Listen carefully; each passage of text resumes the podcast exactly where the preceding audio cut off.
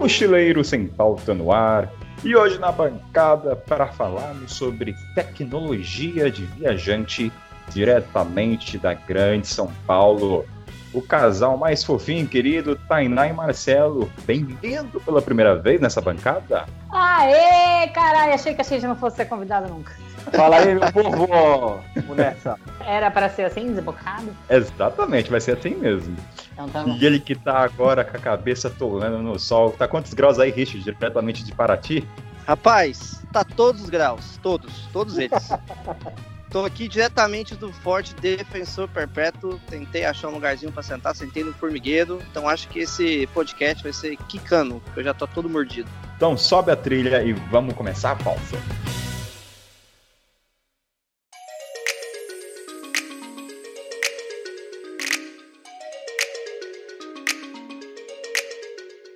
Richard, Tainá Marcelo, vamos então falar sobre a tecnologia para os viajantes. A gente sabe que ela facilita a gente para se locomover e tudo mais. Entretanto, contudo, ela cria uma dependência. Eu já começo perguntando para vocês: vocês conseguem sair do hostel sem o celular? Não, eu acho que não, cara. Não consigo. por- Eu acho que tem, também tem uma parada, uma falsa sensação de abandono, assim. Eu até tava pensando esses dias da gente fazer uma viagem sem, tipo, sem celular e sem câmera fotográfica, assim. É uma parada meio maluca, assim, pra, tipo, ir sozinho pra rua mesmo. E se tiver que se encon- encontrar, procurar algum lugar, pedir informação, mas é uma parada louca, cara. Não consigo. Hoje em dia tem, tem uma certa dependência mesmo. Você não tem nem vergonha na sua cara, né? Porque no seu aniversário eu falei, vamos viajar e não vamos produzir conteúdo de jeito nenhum. Qual foi a primeira coisa que você pegou e pôs na mala, seu Lazarento? A sua câmera. Eu que Pois fui é. lá e tirei. Pois é, mas é, isso é exatamente isso que eu tô falando. Cara, eu sou totalmente dependente também. É porque eu tenho um aplicativo, muita gente usa aí, que é o Maps.me, e é minha orientação, tá ligado? Cara, eu sou muito ruim de rumo. Então, quando eu vejo que eu tô perdido, eu, opa, eu abro o Maps.me pra eu ter uma noção. É onde eu escolho mais ou menos o que eu quero dar rolê. Então, por exemplo, hoje mesmo, eu nem sabia que existia esse forte aqui em Paraty. Aí eu abri o Maps.me pra procurar uma lavanderia. Aí quando eu vi o mapa, eu falei, opa, tem um forte aqui, garoto. Então, já vi aqui a rota, eu vi que tinha uma subida, o Maps.me já me deu a ascensão que eu tenho que fazer. Ah, vai subir 200 metros, então faço, subidinha é de boa, vou de chinelo, entendeu? Então, eu sou bem dependente, principalmente do Maps.me. Caramba, saiu da lavanderia pro, pro forte é. Caramba, que virada 360, hein? É, não, resumo da minha vida, é sempre assim, né? Cara, eu já, eu já achei várias coisas através desse aplicativo, assim. Que às vezes eu chegava num lugar, um lugar muito inóspito, você não encontra informação na internet, você abre o Maps.me, alguém algum dia colocou mirante, mirador. É, opa, lugar bom pra fotografar. Já marco lá e aí saio andando, tá ligado? Só que eu sou ruim de rumo, então preciso do, do GPS ali do Maps.me, ele funciona offline, né? Depois que você faz o download do mapa. Então, putz, é um aplicativo que eu tenho certa dependência. Já fiquei sem, mas toda vez que eu fico sem, que eu tento fazer exercício e ficar sem, parece que eu tô, sei lá, nos anos, nos anos 90.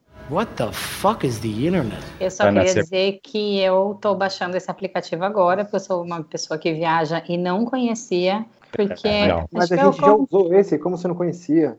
Como assim você não conhece o Maps.me, Tainá? não conheço, nunca já. usei. Claro que usou. Quando a gente foi pra Europa, a gente usou ele em vários lugares. Tem várias, tem vários mapa de vários lugares, não é, Richard? Várias Cara, cidades. ele- tem. Como é que ele funciona? É, você baixa o mapa de onde você quer ir. Então, por exemplo, quando eu fui fazer a minha viagem, eu baixei a América Latina inteira. Alguns mapas são bem menores do que outros. Exemplo, o Brasil ele é dividido em uns 12 mapas. E aí o Brasil você pode baixar por estado ou por região. Por exemplo, ah, quero baixar Centro-Oeste. E a partir do momento que você baixou, você tem todas essas informações offline.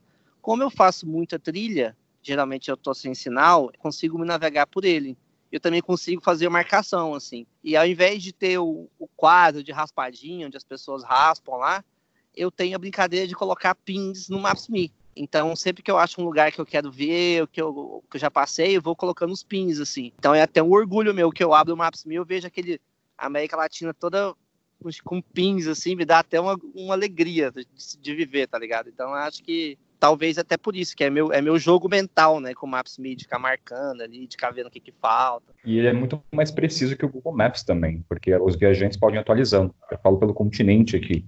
Se você usar o Google Maps, ele é muito menos efica- eficaz. muito menos. O Google Maps aqui predomina, o Maps.me, quer dizer. Então, para o ouvinte aí que quer vir para o continente africano, não use Google Maps, vá para o Maps.me, que é muito mais eficaz. Cara, mas vocês falando isso, eu lembro das primeiras vezes que a gente fez viagem, inclusive das vezes que a gente foi para Bolívia e não tinha nada disso, cara. A gente não tinha. Até existia celular, a gente tirava umas fotos, mas não tinha essa parada de que a tecnologia estava na sua mão, sabe? A gente usava ela quando, tá, quando tinha um Wi-Fi livre e olhe lá, sabe? E era muito louco também, cara. Era uma parada, tipo, você se virar sozinho com pessoas, tipo, pedir informação na rua, cara. É uma parada que eu acho que perde um pouco por causa da tecnologia. As coisas ficam muito mais fáceis. Acho que por um lado é bom de você se localizar mais fácil, mas por outro, tipo, às vezes você sai do seu, vai, da sua bolha e, ou, sei lá, só transfere a sua bolha para outro lugar, mano. Você É, cria é uma verdade. dependência- Você, você cria uma dependência muito grande. Né? Hoje em dia, o lado ruim é a dependência que a gente cria e como isso altera a nossa interação ao redor com os locais. Teve um podcast, eu não sei qual que a gente falou, que foi na Etiópia. Uma das minhas maneiras de interagir é ir na cidade, chegar até o ponto que eu quero, um museu, por exemplo, e não utilizar o Google Maps ou o Maps Off, me forçar a perguntar para as pessoas. Mesmo que isso faça com que a pessoa mande para o outro lado do mundo, que não seja o caminho, mas é legal perguntar, é que nem hoje em dia, geralmente a gente vai para o restaurante baseado no TripAdvisor, você vê a referência. Qual foi a última vez que você foi para a rua, assim, despido de qualquer orientação e perguntou onde é que é bom para comer aqui? É, esse é uma coisa, um ponto ruim que eu vejo, a gente acaba fica à mercê de qualquer referência, qualquer avaliação da internet, tanto de mochileiro, viajante, por aí vai. Não, eu também achava minha viajante muito rude, porque eu nunca li nada no TripAdvisor, pra, tipo, Nossa, que restaurante é. eu vou comer. Isso é Eu odeio, eu odeio o TripAdvisor, cara. Todas as vezes que eu, eu usei, eu passei raiva, cara. Eu Não gosto de TripAdvisor. Eu não só não uso, como eu falo mal, entendeu? Me, me- me irrita, a interface me Porra, irrita. É um monte de, avalia- de avaliação que, pare, que não faz sentido, entendeu? A pessoa escreve. Não sei, cara, eu não gosto. Não sei o que falar, eu não gosto. Mas, tem uma diferença, eu acho. No continente, vou falar pelo continente aqui. Geralmente a gente pesquisa onde tem Wi-Fi, que é um pouco difícil encontrar. Então, o TripAdvisor você consegue ver. Geralmente a gente pesquisa eh, coffee and Wi-Fi. É só para isso. Geralmente não é para comer. Então, aqui na Europa, aquele, nós encontra Wi-Fi, mas aqui é um pouco mais difícil. Então, a gente usa para encontrar esses pontos. Ah, saquei. Aí é a funcionalidade, né? Exato. Exatamente. Aí, aí tem essas diferenças, né?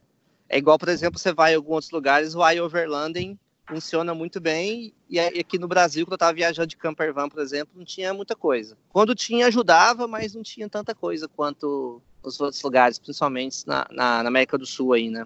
What the fuck is the internet? Talvez o Marcelo ache que ele falou que ele é apegado e não sei o quê, mas eu acho a gente tipo, muito de boa com relação a isso, principalmente de, localiz... de locomoção nos lugares. Primeiro que assim, a gente é péssimo de fazer planejamento de nada, então a gente chega nos lugares, tipo, que nem dois, duas bombas atômicas, e seja o que Deus quiser, vamos descobrir lá no lugar o que, que tem para fazer. E uma coisa que normalmente a gente não faz, tipo, comprar chip de celular, assim. Na verdade, acho que a última vez que a gente comprou foi na República Dominicana, porque aí a gente ia se locomover muito pelo país de carro e a galera não tinha, tipo, a gente não, não tinha muita coisa na estrada para pedir informação e foi mais para usar, tipo, o GPS mesmo.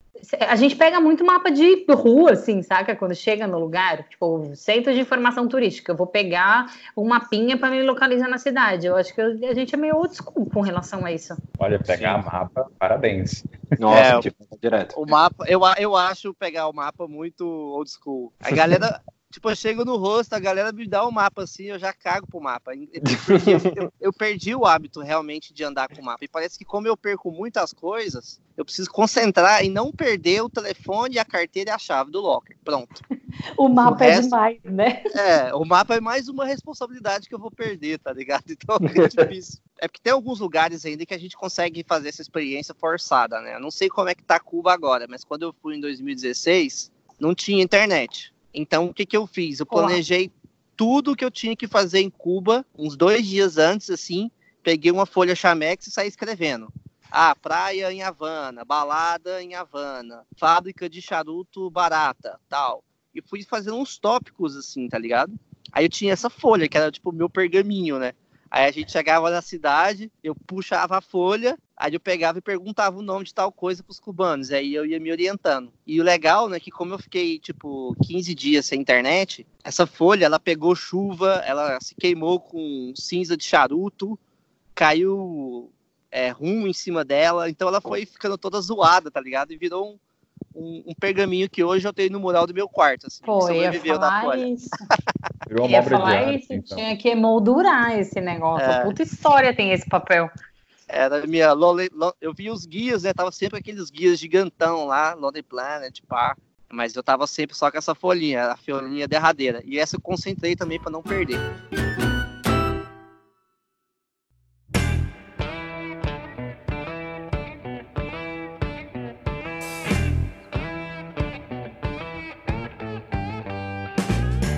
Agora outra pergunta, galera. Antes de começar a gravar, tem que dar uma lida um pouco na pauta mesmo, que o título seja Mochileiro Sem Pauta. E uma delas tem um comentário interessante que é: vocês colocam o número dos pais de vocês, de embaixada, endereço no papel, cadê tá tudo no celular? Número de quê? De embaixada? Embaixadas, tipo, número de contato, tá tudo no celular? Tipo, se o celular quebrou, nunca. foi quitado. Nunca. Então, Quem tem número de embaixada no celular, gente? Não, mas é que. Não, mas, mas aí, aí eu, aí, aí eu vou. Talvez a preocupação do, do Kainan faça mais sentido pro destino que ele tá mais acostumado em ir, que é na África. A gente foi, a gente foi meio que pra, pra Europa, ainda que a gente foi pro leste europeu, ainda as coisas eram muito modernas lá. E a gente viajou pela América Latina, cara. Então, não precisava ter esse, É, porque essa- tem- esse tipo de preocupação. Nunca, é nunca, verdade. nunca tivemos. cara. Mas, por exemplo, você tá indo para um lugar, você tem um hostel. Esse hostel tá anotado em algum caderno ou tá tudo no celular? Nossa. Ah, o meu tá tudo no telefone, tudo. Geralmente é Eita. eu abro, eu abro o negócio, aí eu coloco lá no Maps.me, eu marco o rosto. Então eu já consigo ver a distância da rodoviária que eu vou ter que caminhar. Cara, se eu perder o telefone, vira anos 80 pra mim, entendeu? É, é então. porque Ô, é uma- Richard, se o Maps.me um dia não existir, tipo, você tá roubado. Não consegue viajar mais. Não, isso já. E pior que isso já aconteceu. Eu tava, eu tava em El Salvador fazendo uma trilha e meu telefone já tinha quebrado a tela na Costa Rica. Mas beleza, quebrou a tela, tá dando pra usar, você ainda vai usar, né? Foda-se. Aí eu, eu esperei chegar numa cidadezinha, né, de uma currotela lá no, no meio da- de El Salvador. Eu tava fazendo uma outra trilha, caiu de novo na pedra e quebrou a ponto de não dar para utilizar mais o telefone. E eu tava num hostel isolado na frente de um lago, então não tinha Wi-Fi, não tinha nada. Não, eu literalmente voltei para os anos 80. Eu entrava no ônibus, eu, eu sabia que eu tinha que parar, só que eu não sabia, eu não conseguia acompanhar a rota. Então eu tinha que falar pro condutor, ó, quando você chegar em tal lugar, você me dá o grito para eu pular, porque eu não conheço nada. Aí então era sempre assim, né? Todo mundo ia me ajudando. Aí eu entrava no busão, tinha que pegar dois, três ônibus para chegar na- lá em Santa Ana, que era a cidade que eu dava um rolê de vez em quando. E aí eu ia conversando com todo mundo. Ó, gente, quando estiver chegando, alguém me avisa. E, só que você não tem essa segurança, né? Então você fica cutucando as pessoas. Ó, ó, tá chegando perto de tal lugar? Tá chegando? Aí tá chegando. Aí, aí, tipo assim, até, até, engraçado. Teve uma vez que eu perguntei pra umas cinco pessoas, né? Que tava escuro. Eu sou míope, não enxergo muito bem, né? Aí eu, eu perguntei para cinco pessoas para garantir, tá ligado? Porque vai que alguém, até que sempre aquelas pessoas que não sabe direito é, ou, ou dá informação errada só para o cara parar de encher o saco, né? Aí eu perguntei para cinco pessoas para confirmar. Aí quando chegou a hora de eu descer, eu tava meio que dormindo, tá ligado? Aí umas cinco pessoas começaram a gritar: é aqui, brasileiro, é aqui, desce, desce, desce. Aí eu, opa, moçada, valeu. Eu saí cumprimentando a galera, assim, como se eu tivesse ganhado a Copa do Mundo, tá ligado? Com os dois braços abertos, assim. Valeu, valeu, valeu, valeu. What the fuck is the internet? Pô, mas a gente. Eu, eu falei que eu não saio sem celular, mas eu não saio sem celular quando a gente viaja, não é por, tipo, por questão de localização. É bem isso que a Tá falou, cara. A gente não.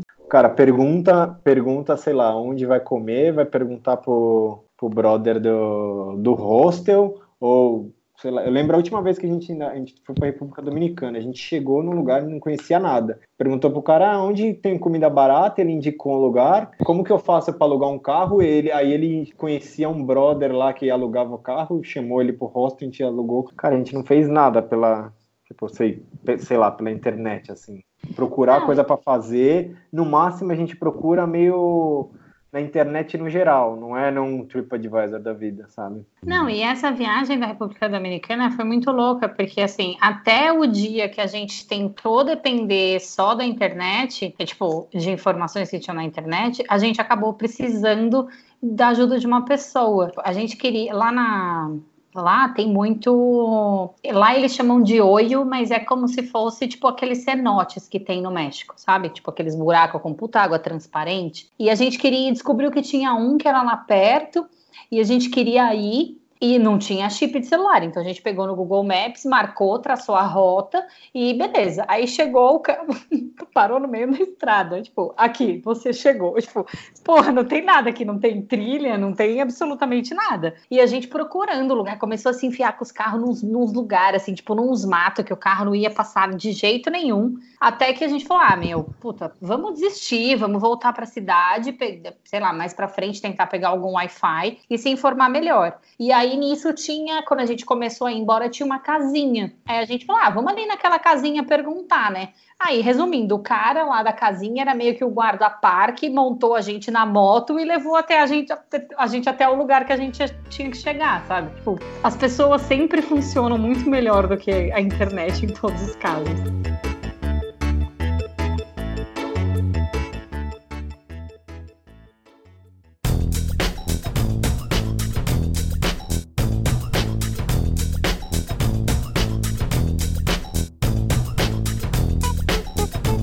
De Google Tradutor, vocês usam muito ou como é que é? Na base da mímica? Faz barulho de galinha, cococó? Como é que é? Cara, de novo, acho que a gente nunca foi, viajou para lugares que foi preciso uma língua que não fosse um espanhol ou um inglês, sabe?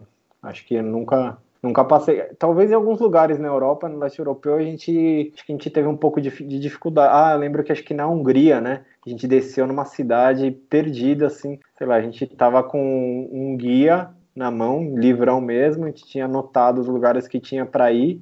E aí a gente viu no guia que parecia que essa, uma das cidades lá que a gente tinha na Hungria era super legal, tal, mas a gente não conhecia nada, sabe? E aí a gente chegou na estação de trem, a gente chegou na estação de trem, mano, e não parecia que ninguém falava inglês.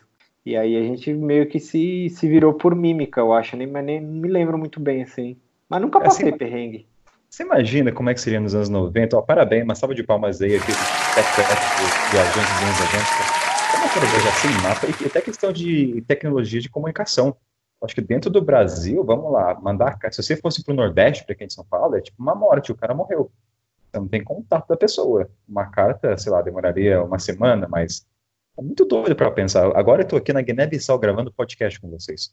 É muito louco, assim, mas eu acho que a gente acaba relacionando muito a tecnologia com a realidade que a gente tem nas grandes cidades. Tipo, porque a gente já passou situações de estar em vários lugares no Brasil e a, no, nosso celular não funcionar, saca? Tipo, não ter sinal. E, e recorrente, assim, sei lá, agora que a gente foi há duas semanas atrás, a gente estava numa cidadezinha no interior de Minas, quase divisa com o Espírito Santo atravessava a rua da, da fronteira do centro da cidade, acabou o sinal. Tipo, já era, você não tem como se como ver. Cara, Amazônia, é, nosso celular não funcionava nem na, na, tipo, na principal cidade lá na Ilha do Marajó. Tipo, não era nem no, nas comunidades que a gente ficava, era tipo nas, no centro de Soure mesmo. Então, acho que é, tem muito isso também. Eu acho que a gente relaciona muito tecnologia, tipo, com essa coisa frenética que a gente tem de estar tá conectado 100% na cidade, sabe? E, tipo, mesmo aqui no Brasil, cara, é muito normal ter lugar em que a gente não, não tem essa conexão tão instantânea, saca? Eu imagino Mas... que aí na África também, tipo, com certeza, muito mais do que aqui. Mas é muito louco isso. What the fuck is the internet? Deixa eu perguntar uma coisa. Nós todos aqui estamos presentes nas redes sociais e, consequentemente, a gente está muito apegado à rede social, Instagram e outras plataformas. Quando vocês vão para áreas que não tem internet, vocês sentem que alguma coisa não respondeu, a galera que fala com você, sentem um sentimento de alguma coisa está faltando ou aquela coisa, cadê a internet? Eu preciso responder. Vocês criam essa dependência de resposta para as pessoas? Nossa, mano, é o melhor momento, velho. É, é, é, o único momento onde eu me sinto de férias. Então, eu me sentir de férias, meu telefone tem que pifar ou eu tenho que estar num lugar desse, entendeu? Porque aí eu tenho uma desculpa. Assim, ah, velho, vou fazer, vou fazer uma trilha de cinco dias. Então, parece que eu posso ficar cinco dias e ninguém vai questionar ou, ou, ou vai se importar. Eu tenho uma, por exemplo, eu, depois que eu voltei de viagem, eu comecei a fazer outros destinos aqui no Brasil, né? Então eu meio que comecei a compartilhar menos, porque eu tava numa vibe mais introspectiva. E as pessoas realmente cobram muito. Cobram, cobram. Eu, por exemplo, que moldei, pô, trabalhei, sei lá, três anos, quase todo dia, com o Instagram para chegar onde eu tô hoje, que é onde eu consigo viver disso é sempre uma sinuca de bico muito grande, entendeu? E é porque eu, eu, por exemplo, eu não sinto, quando eu sinto que eu tô filmando, eu sinto que eu tô trabalhando. É um, é um trabalho que eu amo ainda, mas eu sinto que eu estou trabalhando. Isso não tira o valor do trabalho, mesmo que seja uma cerveja diferente pro mar. Eu só sinto que eu estou de férias mesmo quando eu tô com o telefone desligado e eu tô conversando olho no olho. É assim que eu me sinto de férias, assim. Então acho que é, é uma sempre uma sinuca de bico muito grande principalmente para quem trabalha como isso. Mas eu vejo que, cara, é, é, um fenômeno, né? Eu, pô, eu viajei com um amigo meu, viajar 45 dias para o Brasil, a gente foi para Alter do Chão, fez Transamazônica de carro, fez Rota das Emoções, Chapada das Mesas, Maranhão, Piauí, um monte de lugar foda. E eu via que ele ficava no telefone muito mais do que eu, muito mais. E é, é o contatinho, é o direct, é, é essa dimensão de estar tá se conectando com 20, 30 pessoas ao mesmo tempo, o tempo todo, entendeu? É aquele contato superficial, mas que tá acontecendo o tempo todo. Então, nossa, é, isso é uma das nossas brigas constantes, que eu falo, velho, larga o telefone e olha em volta, pelo amor de Deus, velho, tô aguentando mais, tá ligado? Eu tenho muito, eu tenho muita intimidade com ele, né? A gente se conhece há muito tempo, então podia meio que ser chato nesse aspecto, né? Pra... Porque eu sentia que ele não tava vendo tudo que eu tava vendo, entendeu? E isso é muito é. foda, né? É um, é, um, é um novo mundo aí que a gente tá vivendo. E eu acho que tem uma parada mais louca ainda, que eu, eu concordo totalmente com o Richard. Acho que é, cara, quando não tem conexão nenhuma, é, é muito gostoso, cara. E eu acho que tem um plus que, tipo, quando tem, o pior talvez não é nem quando tem, mas quando tem aquela falsa sensação que tem, que fica o 3Gzinho ali,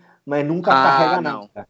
Porque aí você fica numa angústia, cara, para querer fazer, ver as coisas, de querer ver mensagem, de querer não sei o que, não sei o que lá. Porque às vezes quando não tem internet, a gente segue trabalhando. É o que a gente já falou, eu tô com uma câmera na mão, eu vou tirar foto, eu vou fazer vídeo, etc. Mas eu tenho menos coisas para lidar, sabe? Eu não tenho a internet, então beleza, eu desconecto, eu sei que eu só vou tirar umas fotos, fazer uns vídeos tal. E aí eu acho sensacional, mas acho que a treta, a treta maior é, não é nem quando tem, mas é quando tem aquela falsa sensação, ou um Wi-Fi existe um Wi-Fi, mas ele não funciona. Sabe? A gente foi para a Amazônia no meio do nada, a gente ficou numa pousada tipo animal flutuante no meio da floresta, umas três horas longe de uma cidade de barco e tinha Wi-Fi. Só que o Wi-Fi tipo ele carregava uma vez no dia e cara não carregava quase nada, sabe? Não dava mal, dava para ver tipo mensagem de texto no, no, WhatsApp. E aí toda vez que a gente e a gente saía, tipo acordava de manhãzinha, tomava café e aí saía. E aí quando tava fora não tinha nada, aí tava lindo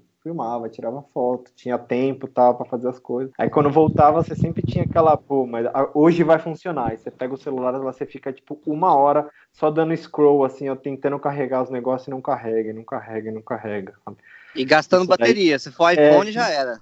Isso é angustiante. É, então eu acho nessas situações assim é muito louco. Uma coisa que eu costumo fazer, eu acho que o Marcelo nem sabe disso é, quando a gente está nesses lugares que tem internet, mas na real não tem porque ela não funciona, eu boto o celular no modo avião. É. é. Exatamente o que a gente falou, vai ficar gastando bateria, vai ficar eternamente procurando o sinal, no menor na possibilidade de sinal. Eu vou ficar angustiada porque a porra das mensagens no WhatsApp não carrega. Então foda-se, deixa no modo avião e finge que eu tô em Nárnia, porque é o melhor a ser feito, entendeu? É, né, não, nessa situação eu faço exatamente isso também. E até lugares que eu sei que pega, eu, mas eu sei que, tipo assim, não é constante. Mano, tipo assim, demorou mais de 5 segundos para subir um story, eu já meto o modo avião, falo que não funciona e foda-se. É assim que eu funciono, entendeu? Ou é, eu tenho um negócio ou não tenho. Eu prefiro salvar tudo e depois o lugar que tiver bom, lá eu sento e subo tudo de uma vez do que ficar nesse lenga-lenga. Isso me irrita, cara, de uma forma, nossa, que você não calcula. Mas assim, um desprendimento muito bom que eu consegui ter como produtor de conteúdo é saber que eu não preciso botar as coisas em tempo real. Isso para mim é fundamental para guiar a maneira que eu trabalho, a maneira que eu compartilho, né? Porque eu vejo que as pessoas hoje em dia querem colocar tudo em tempo real e na quinta-feira quer postar uma foto antiga, um TBT. A gente, como a, como a gente tem que postar muitas fotos, criar conteúdo de diversas, diversas formas, e às vezes criar linha de tempo, né, para criar um storytelling, a gente tem um pouco mais de liberdade, vamos dizer assim, e menos pressão, né? Então, por exemplo, eu às vezes eu faço uma trilha demora cinco dias, então eu vou cinco dias para postar. Então eu vou escolher um momento que a internet está boa, entendeu? Eu não vou ficar lá no, no passando raio. Isso me irrita demais, cara. Isso aí acaba com o meu dia. Você quer me botar com. É eu ter que subir alguma coisa, eu ter uma deadline e o negócio não subir. Cara, nossa, isso... nossa, eu tô irritado só de imaginar. Porra, eu já tive que fazer um público quando eu tava numa comunidade ribeirinha. Você quer coisa pior que isso? Nossa, Deus me livre. Sinal zero, eu pedi o Wi-Fi da, da pousada emprestado, porque na verdade foi só a gente foi só passar o dia nesse lugar para conhecer. E a menina virou para mim e falou: Puta, eu acho que não tá funcionando. Tipo, eu falei: Ai, Jesus, o que, que eu vou fazer, meu Deus? Aí eu deu certo, deu tudo certo. What the fuck is the internet? A gente pode criar um bloco coisas que irritam aqui? Acho que a pior Nossa. coisa é esse. Pra mim, a pior coisa é trade Wi-Fi que não funciona. Ah, mas aí você é. já chega nem cria expectativa. Não, mas pra, mim, pra mim ainda eu, eu, crio, né, cara? Eu acho que vai é, rolar. Acho que uma hora vai rolar. Eu não tenho esse apego ah, de. Quando você ah, deu. Só quando Marcelo, dá você... errado. Quando eu tô lá uma meia hora que aí não deu, aí eu coloco no modo avião. Mas aí no dia seguinte ainda vou tentar de novo. Mas agora vem Nossa. cá, quando você vê o Wi-Fi no ônibus funciona, porque aqui no continente você vê o Wi-Fi no ônibus é tipo piada. Ah, mas é aí também é assim. demais, né? O Wi-Fi no, acho que até em São Paulo não, não funciona, cara. Não. Essa é a maior lenda que já inventaram, que é Wi-Fi no ônibus e Wi-Fi no avião. Essa aí é a maior lenda. Não existe isso. Não existe. Isso aí não adianta, ninguém vai me convencer que isso, que isso existe. O dia que eu pegar um que funciona e eu conseguir subir um vídeo no YouTube, aí eu vou lá e falo, paguei língua, isso funciona. Cara, mas tem sabe, um lugar que acontece muito isso é na Bolívia, né? Tem Wi-Fi, mas não tem. Tem Wi-Fi no restaurante? Tem, mas não funciona nunca. Tem Wi-Fi no hostel? Tem, mas não vê nem a cor, assim. Não sei se aconteceu isso com você, mas, pô, a gente já teve na Bolívia acho que umas quatro vezes e, cara, as quatro vezes foi a mesma história. Foi difícil. Sabe, sabe qual que é a melhor hora para subir o Stories da Bolívia? Quando você chega no Peru. Só assim. é a única hora que dá pra você fazer isso, cara. Bolívia não dá, é muito. É foda. É. Ou Bolívia você já coloca o modo avião e, e vai curtir, entendeu? Esse é da hora da Bolívia. Tem uma coisa curiosa em alguns países, tipo, tem restaurante caseiro de quintal que o pessoal coloca uma adesiva de Wi-Fi só para atrair você, aí quando você entra percebe que não tem, o cara desiste. Isso é um esquema que funciona muito. O cara assim, we have Wi-Fi here. Aí você entra lá, não tem certeza que isso acontece na Bolívia. Tipo, em Copacabana, todos os restaurantes têm plaquinha de Wi-Fi. Você nunca nem viu a cor de Wi-Fi em Copacabana. Eu tenho certeza que eles fazem isso também. É, porque tá aí pega, pega o cara, a pessoa que é mais tímida, né? A pessoa chega lá, já sentou, já pediu uma água, ela não fala, vou embora. Tem gente que é assim, né? Eu já sou cara de pau, mano. Tentei aqui duas, três vezes, não funcionou. Dá pra você verificar se funciona mesmo? Se tiver ruim, eu já vou embora. Ah, não, eu já sou mais cara de pau, cara. Eu já chego, pergunto, já testo na hora, se não tiver nem centro. então, ó, aí já que a gente tá dando dica aqui, então a gente pode ver aquele tem aquele aplicativo que é o Speed Test lá, né? Ele é muito bom para você ver a qualidade da Wi-Fi. Principalmente para quem é nômade aí, por exemplo, eu que tenho que fazer subir vídeo no YouTube. Aí ele faz as duas velocidades, a velocidade de, de receber arquivo e de fazer upload, né? Então você consegue ver se você vai só perder tempo naquele lugar ou se você vai conseguir realmente fazer o que você quer. O foda é que na Bolívia, às vezes você, às vezes não, várias vezes você nem consegue conectar no Wi-Fi do lugar. Ele aparece lá, mas o da pau de, sei lá, a rede está indisponível, você não consegue nem conectar no negócio. E eu sou pai de amor, tudo bem pra mim. A Bolívia é, é, releva, releva. Até a Chapada dos Veadeiros é um lugar muito assim, né? A galera, eu vou muito lá, né? E toda vez que a galera me pergunta, Richard, vamos ter Wi-Fi? Eu falei, gente, não, não. preocupa com Wi-Fi. Isso não é prioridade, porque... Sabe que a galera é pergunta um... isso? Porra, pergunta demais. E outra, se descobre um lugar que tem Wi-Fi, eles querem compartilhar tudo em tempo real. Quando eu faço ah. expedição, Kainan, eu já fiz para lá umas três vezes. Cara, a galera, tipo assim, tirar a foto e não postar no mesmo dia, deixa a galera dando tremedeira. Eu já vi isso. gente, tipo assim, a galera vai lá, toma banho rapidão, pega o telefone e fica naquela luta lá que, que o Marcelo falou. para postar a foto, para ter a foto naquele dia, para parecer que tá em tempo real, entendeu? Cara, eu, eu tenho agonia só de olhar, mas aí é de cada um, né? Ainda mais que eu tô guiando a galera, eu não vou ser o cara chato que fica. Larga o telefone, só quando tá em restaurante. Chega no restaurante, tem oito pessoas, cada um do lugar do Brasil. A gente tem milhões de coisas para compartilhar, milhões de histórias para compartilhar. Fica no telefone, aí eu pago o sapo. Aí eu falo, não, gente, eu vou, eu vou ter que ser o chato, entendeu? Ninguém for, alguém tem que ser o chato, cara, entendeu? O tio Richard passa com uma sacolinha dizendo não é permitido usar o celular, eu devolvo no final do... Ah, mas Exatamente. Aí, mas tem vários bares que fazem isso já em São Paulo, né? Tem aquela coisa que se você deixa lá, você não paga. Não sei, tem um esquema de algum abono, algum benefício na mesa se você não usa o celular, maneira de motivar a galera. Aí eu passo eu, raiva, cara. É, quando eu vou em Eu vi uma. Eu vi uma agência uma vez em São Paulo que eles criaram um, um copo, uma tulipa de chopp, que ele só, só ficava em pé se você colocasse o telefone embaixo, para colocar como se fosse uma, uma sapata, tá ligado? Que então, massa, então, acho que eu já vi isso também. É, isso eu achei genial, cara. Não, gente, mas vai alagar meu celular, uai. Não, Nossa, mas ele. É Deu uma minerada agora. Não, foi de ponta cabeça, né? É, ele, ele, é tipo assim, imagina um copo que tem tipo um pedacinho faltando ali embaixo. Aí você coloca como se fosse sua sapata, ele fica equilibrado, entendeu? Aí o chopp ah, fica em pé. Ah, Sem o celular, que que, tipo, ele cai. Colocar em cima, que nem uma bolacha, saca? Não, não, não. É, é embaixo, é como se fosse uma sapata mesmo. Aquela de mesa, quando a mesa tá bamba, aí você tem que botar assim.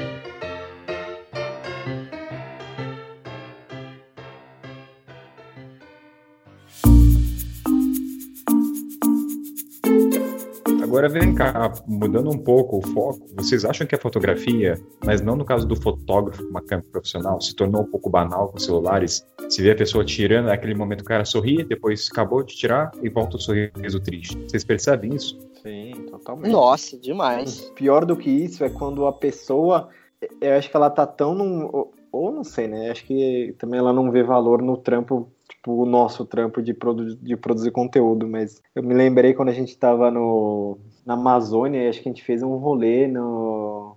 Não sei onde, a gente fez um rolê na Amazônia, e aí tinha um casal de pessoas lá. E aí, quando terminou, a gente tirou várias fotos. Um casal tal, de pessoas, ainda bem que não foi um casal de, de botos que conversou com você.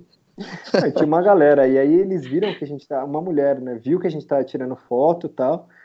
E aí, no fim, ela pediu a nossa foto para ela postar na, no, no, perfil dela, sabe? Ah, depois me manda a foto de vocês. Pô, mano, que, que é isso, né, velho? Eu acho que, cara, o Instagram é um mundo, é um paraíso que ninguém avisou pros outros, né? Ou que, sei lá, cara. O Instagram é um inferno mascarado de céu. Sim. Olha só. Cara, eu, eu, eu acho que, tipo assim, isso eu eu tento sempre ver o lado positivo das coisas, né? Então, hoje eu trabalhando com o Instagram, com tudo que eu faço, é algo determinante, cara, que eu vejo e consigo tirar um, o valor de quanto eu gostei de um lugar. Sempre que eu saio de um lugar, eu falo, cara, eu viria para esse lugar se eu não pudesse tirar nenhuma foto. Se eu falava assim, cara, eu viria. É porque realmente gostei do lugar. Ou se não, não, esse é realmente um lugar só pro Instagram. Que isso acontece muitas vezes. Eu fui para vários lugares que não foi porque eu estava afim. Eu fui porque eu sabia que eu, eu ia criar conteúdo. Esse conteúdo ia ter bastante busca lá no meu canal do YouTube. E isso ia me, me retabilizar. É totalmente um trabalho, entendeu? Tanto que é, é até um, é um vídeo diferente. É um vídeo onde eu apareço menos, porque se eu for estar tá colocando meu rosto, eu vou estar tá mais introspectivo, não vou estar tá curtindo tanto, não vou estar tá transmitindo uma boa emoção. Então são vídeos mais de paisagem e tal, onde depois eu narro, que ele cria um outro contexto, entendeu? É um, mas tem que ter, a gente tem que ter conteúdo, né, cara? Tá todo mundo indo para um monte de destino e se o destino tem muita busca, faz parte do nosso papel ir lá, ver o destino, avaliar e criar esse conteúdo, mas isso não quer dizer que a gente amou o lugar, né? Então, mas de repente não é legal você até pensando o que eu faria também como criadora no seu lugar. Ao invés de não aparecer tanto e mostrar minha cara introspectiva, eu mostraria esse, esse o inverso, assim, tipo, caralho, eu vim pra cá que tá todo mundo vindo, tipo, e tá uma bode, entendeu? Não sei, não sei se funcionaria. Então, mas o bode, ele é muito relativo. Pode ter o bode do lugar, porque o lugar realmente não te agradou, ou pode ter o bode emocional, porque você tá do, uma caralhada de tempo na estrada, ou você passou por algum momento difícil e você não, aí não tem como, né? Porque se uma pessoa tá pilhada, tá muito animada, você pode jogar em qualquer buraco na lama, que vai gostar, uhum. entendeu? Então é muito do, eu tento ser mais cético nisso. Eu tento fazer essa divisão sobre eu realmente não gostei desse lugar porque o que ele me oferece não me agradou ou porque o meu estado de espírito não foi o adequado para aquele momento, entendeu? Então acho que tem que ter é, essa relação, né?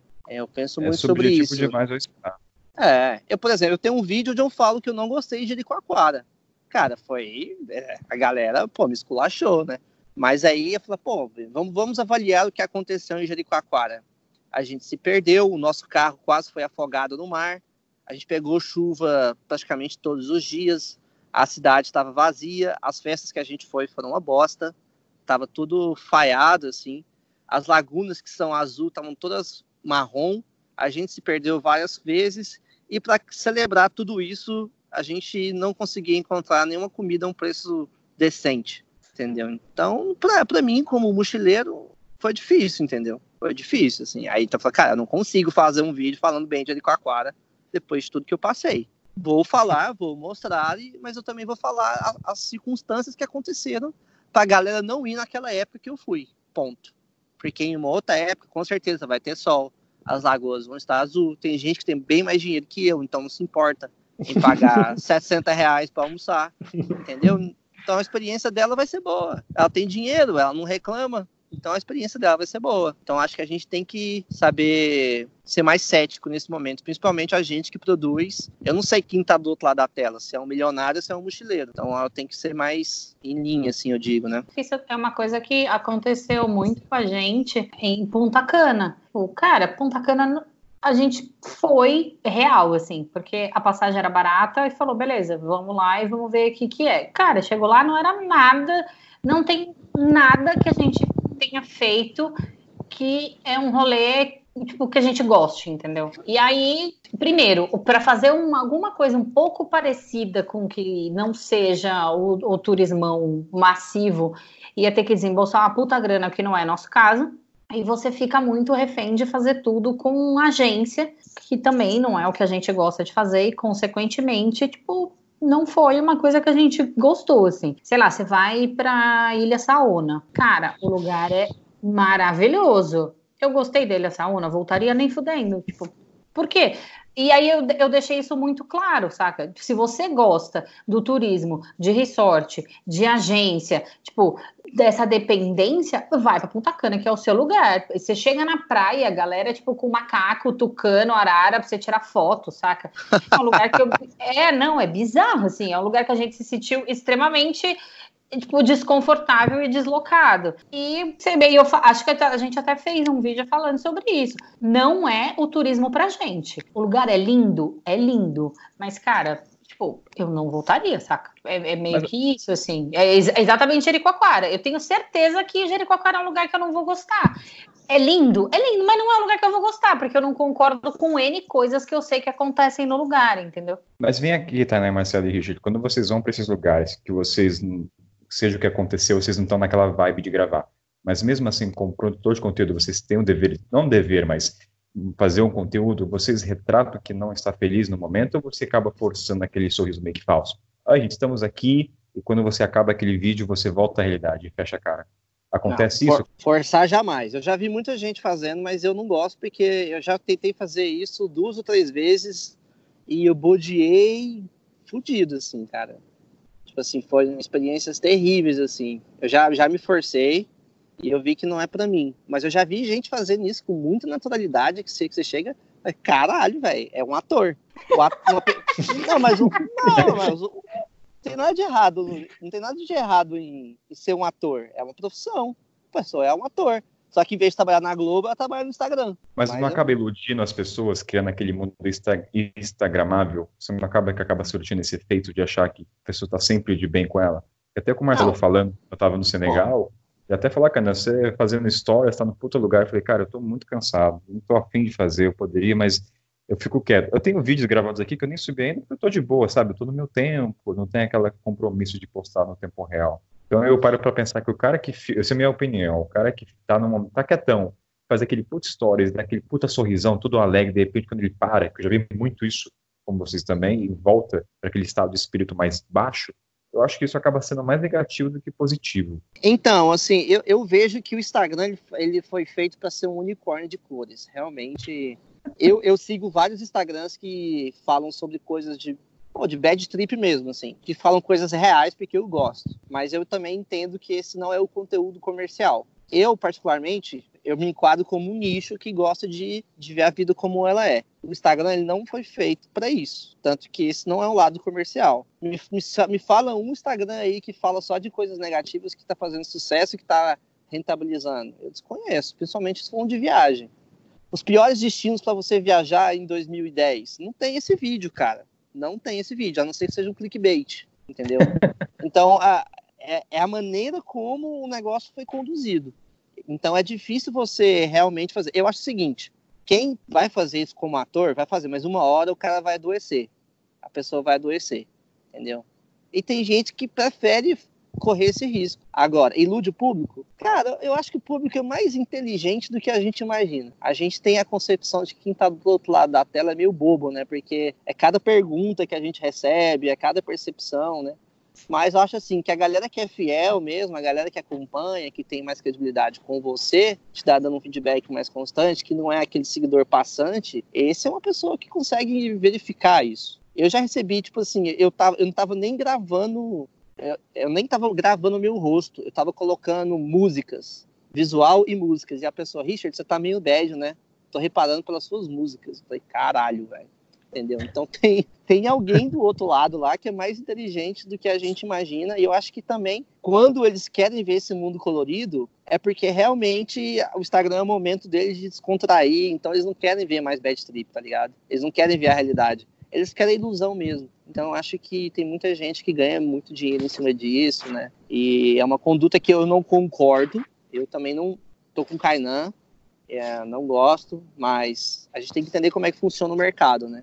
O mercado é assim. E eu acho que nem é só Instagram, acho que qualquer rede social, principalmente para viagem, ou comercialmente falando, é só você falar das alegrias, né? Só você falar que você viajou o mundo aí, foi o jovem mais que viajou o mundo mais rápido e conheceu todos os países do mundo o mais rápido possível, entrou no Guinness que tá valendo, sabe? É o mundo cor-de-rosa, né? Saída do, do perrengue e prosperei. É por isso que a gente tá gravando podcast, faz a pose do arroz e coloca a mão com a cabeça para baixo.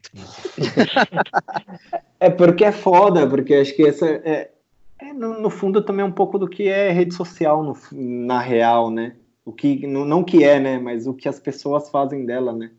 É, é, tipo o depósito da tipo da frustração, sabe? Você é um frustrado na vida, mas sua rede social é linda, seu seu feed do Instagram ele é super bonito, colorido e mostra que você viaja o mundo, mas no fundo, cara, você de repente você pode ser uma pessoa meio depressiva, mas ninguém sabe disso. E você Eu só acho... replica esses modelos tipo, meio que fadados, né? Como o Richard falou, eu acho que não, você não precisa falar só de perrengue, falar só da, da real, de, tipo, todas as coisas ruins que aconteceu. Mas, mano, você, tipo, você pode falar da real e você pode falar... E isso, você falando da real, vão ter momentos felizes e legais e vão ter momentos, cara, que você vai passar um perrengue que, no fim, vai ser um aprendizado legal para você e que provavelmente seus seguidores vão aprender também alguma coisa, sabe? What the fuck is the internet? Uma coisa que é muito importante, assim, principalmente para gente que trabalha com isso, é essa questão real, assim, de do quanto você está tranquilo com você mesmo, sabe? De você pegar, sei lá, essa situação e transferir para qualquer outro tipo de trabalho que você teria. Essa questão de tipo ser um ator. Você seria um ator trabalhando tipo em um banco? Você seria um ator ou trabalhando numa, numa empresa fingindo que tá tudo bem, tudo maravilhoso, mas na verdade, tipo, você tá enganando pessoas ao seu redor? Falta um pouco das pessoas pensarem a respeito disso. Eu não acho que a enga... não é uma enganação nesse caso, né? Não é uma enganação, tipo, para ser filha da puta e nossa, eu vou é, ganha, é, ganhar em cima de alguém, vou ultrapassear. Mas é, é uma enganação porque você realmente não está mostrando aquela realidade, assim, né? Na verdade, você tá fazendo aquilo de um puta saco cheio, único exclusivamente porque aquilo vai te beneficiar de alguma forma. E eu acho isso muito doentio, tipo, não só para doentio no sentido tipo de doença mesmo. Eu acho que isso com o tempo, cara, você vê vários criadores tendo vários problemas tipo mental por questão de primeiro de excesso de trabalho, excesso de cobrança e se questionando mesmo a respeito tipo, do que ele está fazendo com a comunidade dele, sabe? Então, acho que isso que você falou, que é na questão da autenticidade, é isso. Eu acho que quanto mais autêntico, tipo, mais a sua verdade, a sua pessoa, você coloca naquilo que você está fazendo, independente de que o seu mundo seja realmente um unicórnio cor-de-rosa, gorfando arco-íris, ou o seu mundo, naquele momento, tipo, esteja pura, pura nuvem cinza, as pessoas que se conectam com você enxergaram isso, cara, elas vão perceber, sabe? Mas infelizmente sim, eu acho que para falar de questão monetária, cara, mas isso é uma realidade tipo do mercado como um todo, saca? Ninguém vai comprar um presente de Natal de um Papai Noel emburrado. Ninguém vai comprar, tipo, um, um ovo de Páscoa de um coelhinho raivoso. É meio que Eu- isso, assim. Eu sinto que assim, dá para agradar o comércio, o mercado, baseado na autenticidade, seja ela um Papai Noel ran- rancoroso ou não. Porque eu, eu paro do seguinte pressuposto, né, Marcelo e Richard? Eu nunca conheci vocês pessoalmente. Ah, os ouvintes nunca souberam também, né? A maioria dos convidados a gente nunca se conheceu. Mas o meu, o meu ponto Pera de aí que partida... eu conheço o Marcelo, o Marcelo Tainá. Ah. Você, que, você que tá na África aí, bandido há uns 5 anos, que não veio pro Brasil. É, Você que não quer socializar pessoalmente com as pessoas. É, tem isso. O ponto é, eu parto do pressuposto que o Richard que eu conheço via internet, ele seja o mesmo também fora dela. Porque para mim é um pouco triste você ver aquela personificação, o ator, vamos dizer assim, mas fora dali ele não é aquela pessoa. Isso eu vejo como uma coisa malévola na questão da- do ser humano, da pessoa. Não fugindo agora para a questão do mercado. né? Já conheci algumas pessoas das redes sociais que eles têm um personagem, mas tem uma diferença quando ele é um personagem, ele deixa isso claro para as pessoas. Ele, olha, eu sou um personagem atuando de uma certa maneira para entreter vocês. E dali ele já é outra pessoa. Mas quando isso não está claro, eu vejo como um problema. Não sei o que vocês pensam sobre isso. Então, por exemplo, vou gravar um stories. Tem dia que eu tô super animado e gravo, tem dia que eu tô super para baixo e tô para baixo. Então, eu gosto de seguir pessoas que eu consigo ver essa autenticidade. Olha, aquele ali é o Richard na como pessoa na vida real. Ele não está se tornando uma outra pessoa para falar em frente às câmeras. Mesmo que isso eu sei que frente às câmeras você acaba modificando um pouco. É que, cara, se você parar pra pensar, comercialmente, dá muito mais trabalho ser assim.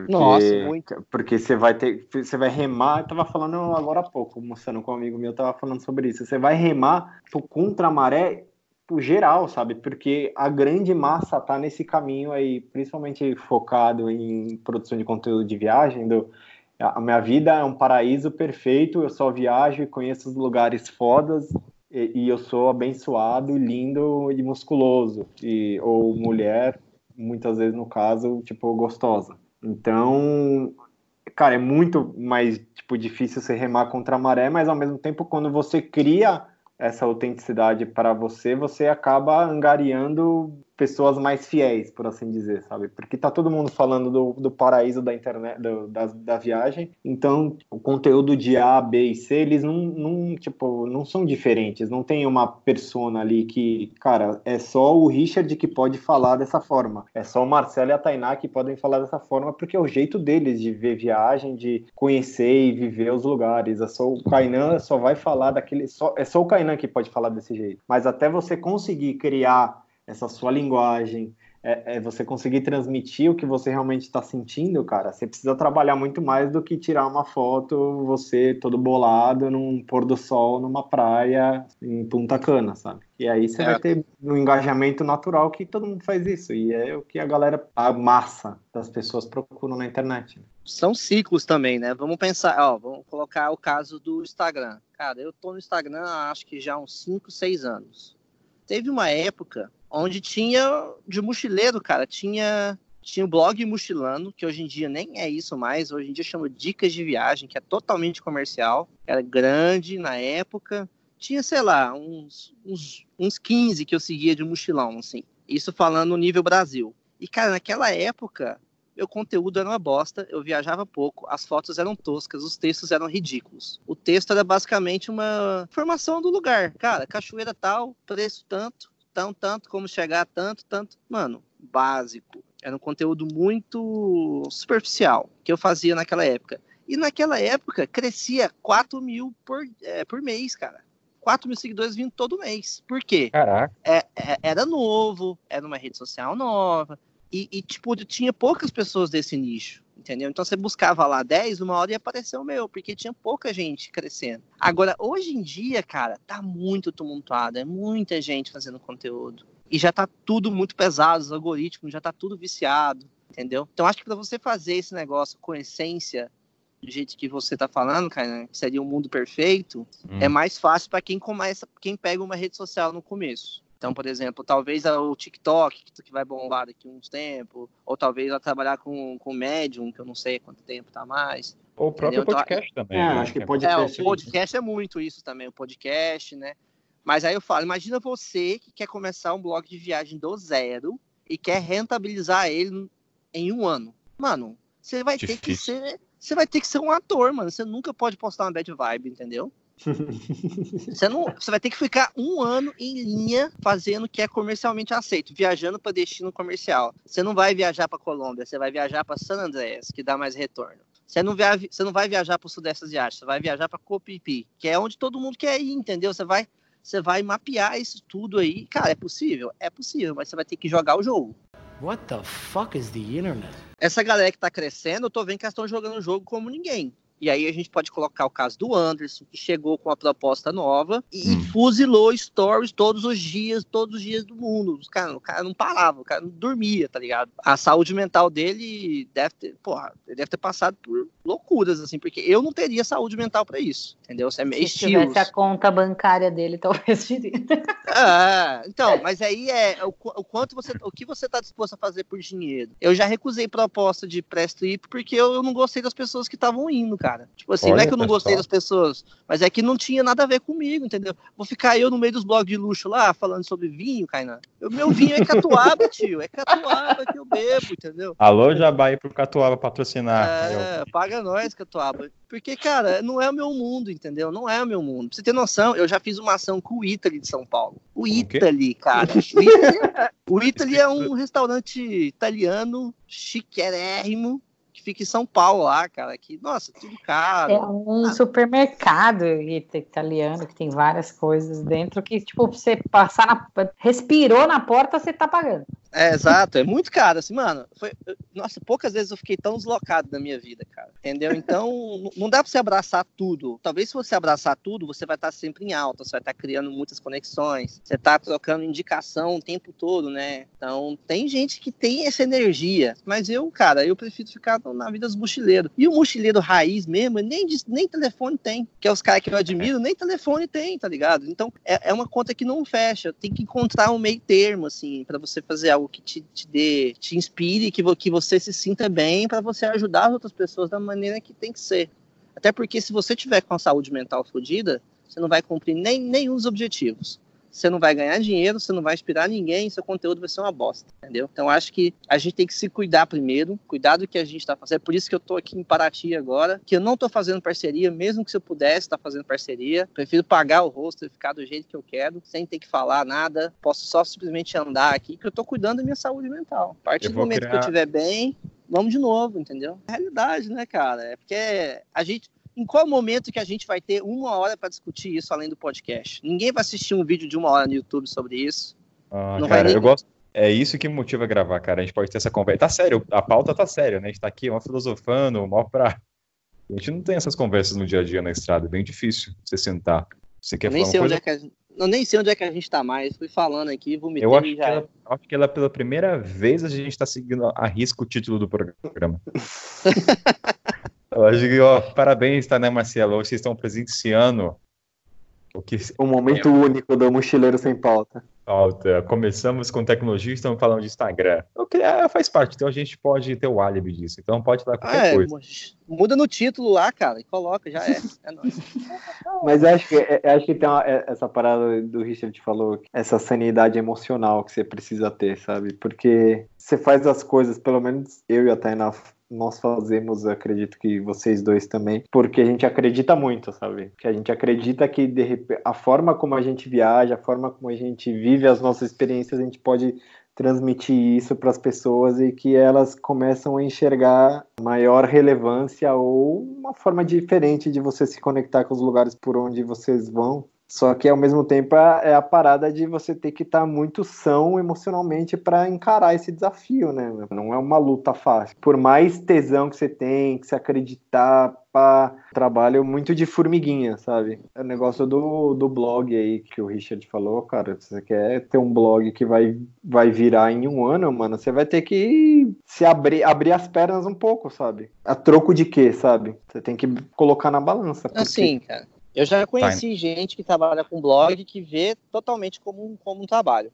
E viajar é totalmente trabalho. Tipo assim, mano, é um trabalho. Você pergunta. Tipo assim, sabe quando você pergunta para uma pessoa que trabalha, sei lá, no, num banco e não gosta, e o cara reclama da segunda-feira? A mesma coisa. Ele reclama de postar o post na segunda-feira, de olhar o Analytics na segunda-feira.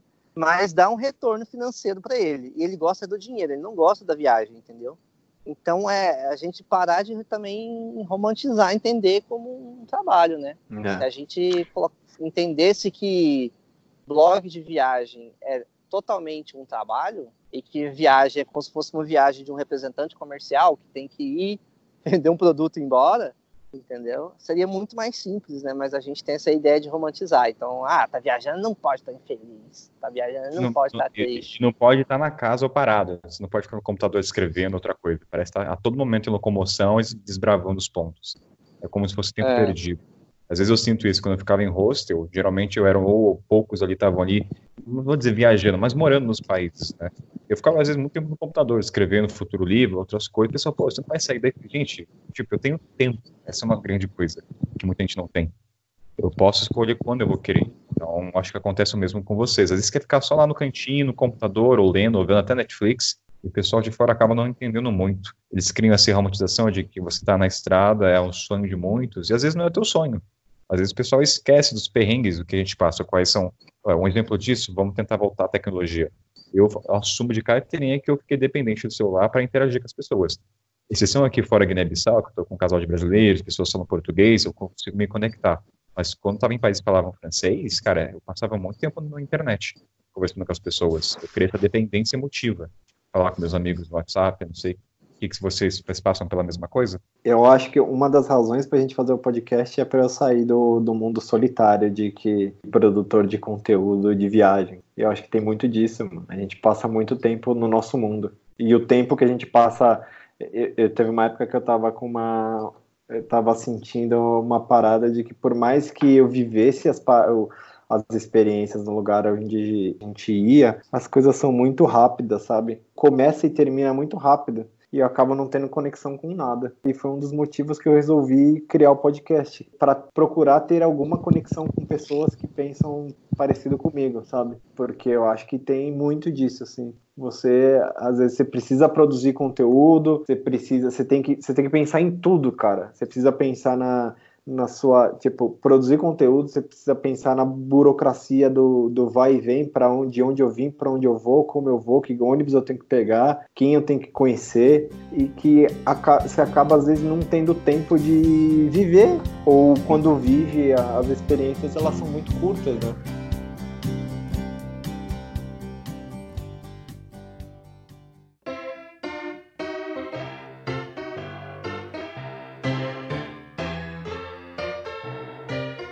Tainá tá quietinha, ela tá viva? Tô, não, tô. Eu tava, eu queria falar um pouco do tipo do que o Richard falou, dessa questão do enxergar que é um trabalho. Cara, a maioria das, das pessoas que hoje trabalham com viagem, elas acabaram migrando para esse lado porque elas eram infelizes no, nos seus trabalhos antigos. Tipo, e aí ela arrumou um trabalho novo e ela vai continuar infeliz? Caralho, vai fazer outra coisa. Tipo, sei lá, independente do que seja, entendeu? Eu acho que a gente tem o privilégio de ser uma geração que pôde fazer isso. Tá? Tipo, acho que a gente é a primeira das gerações que teve a oportunidade de olhar, porque a gente foi criado para seguir a cartilha da vida, né? Tipo, vai para escola, faz faculdade, casa, tem filho, televisão 50 polegadas, carro e a porra toda. E a gente foi a, a primeira geração que teve a oportunidade de olhar e falar: eu não quero isso, eu, tipo, eu quero tentar uma outra coisa. E aí você vai tentar uma outra coisa e você vai fazer essa, única, essa coisa única exclusivamente, tipo, porque ela tá te dá dinheiro? Cara, ficar dentro de uma empresa é muito menos cansativo do que ficar viajando que nem um desgraçado, sabe? Porque a, quem tá do lado de lá, que só viaja de férias, não enxerga que ser viajante full time é exaustivo pra cacete, saca? Tipo, sem emendar duas, três viagens na mesma.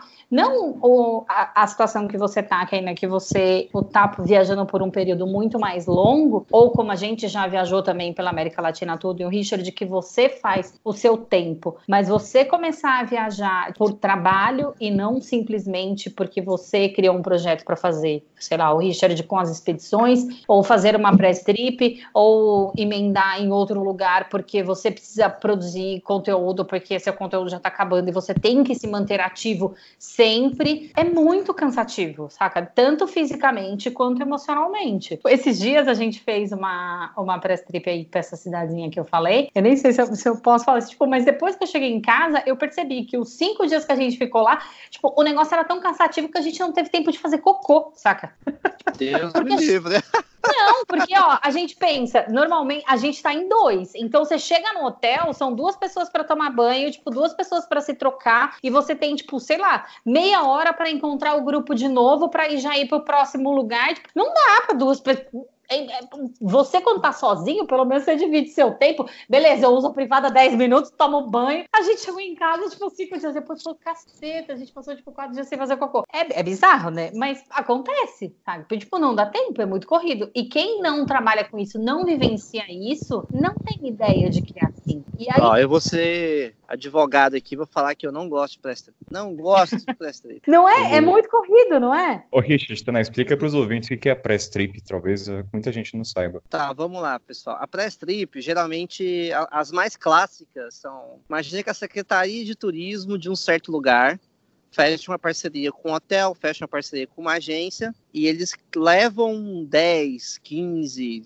às vezes até mais. Leva esse tanto de, de influencers aí ou de blogueiros de viagem. Muitas vezes eles não fazem nem filtro direito para ver se a galera gosta, bota todo mundo num pacotão e leva todo mundo para lá geralmente o press trip não paga. Algumas pagam, mas a maioria tá dando, coloca entre aspas aí, dando a viagem de graça pra gente. Então a gente deveria agradecer pelo convite e lá trabalhar como se fosse um condenado, seguindo a programação que eles fazem. A gente normalmente você não tem, você não dá opinião em nada. Você só recebe um pacotão de coisa para seguir. E você vai ter que fazer. Você vai acordar, tomar café da manhã, você vai ter que fazer um monte de coisas enquanto você grava stories ao mesmo tempo. Então, essa tipo assim, você vai fazer uma programação enorme, que eles querem que você faça uma caralhada de coisas, porque custa caro, né? Levar uma às vezes a pessoa está num lugar muito afastado, então eles querem fazer o máximo de atividades possíveis em cinco dias, assim. E você tem que fazer isso, que já é cansativo quando a gente está de férias e você viaja com alguém que é super... Já viu aquele amigo que monta programação? Que o cara tem um Excel lotado de coisa que você olha assim, mano, seu dia tem... eu não vou dar conta de fazer isso tudo, não, tá ligado?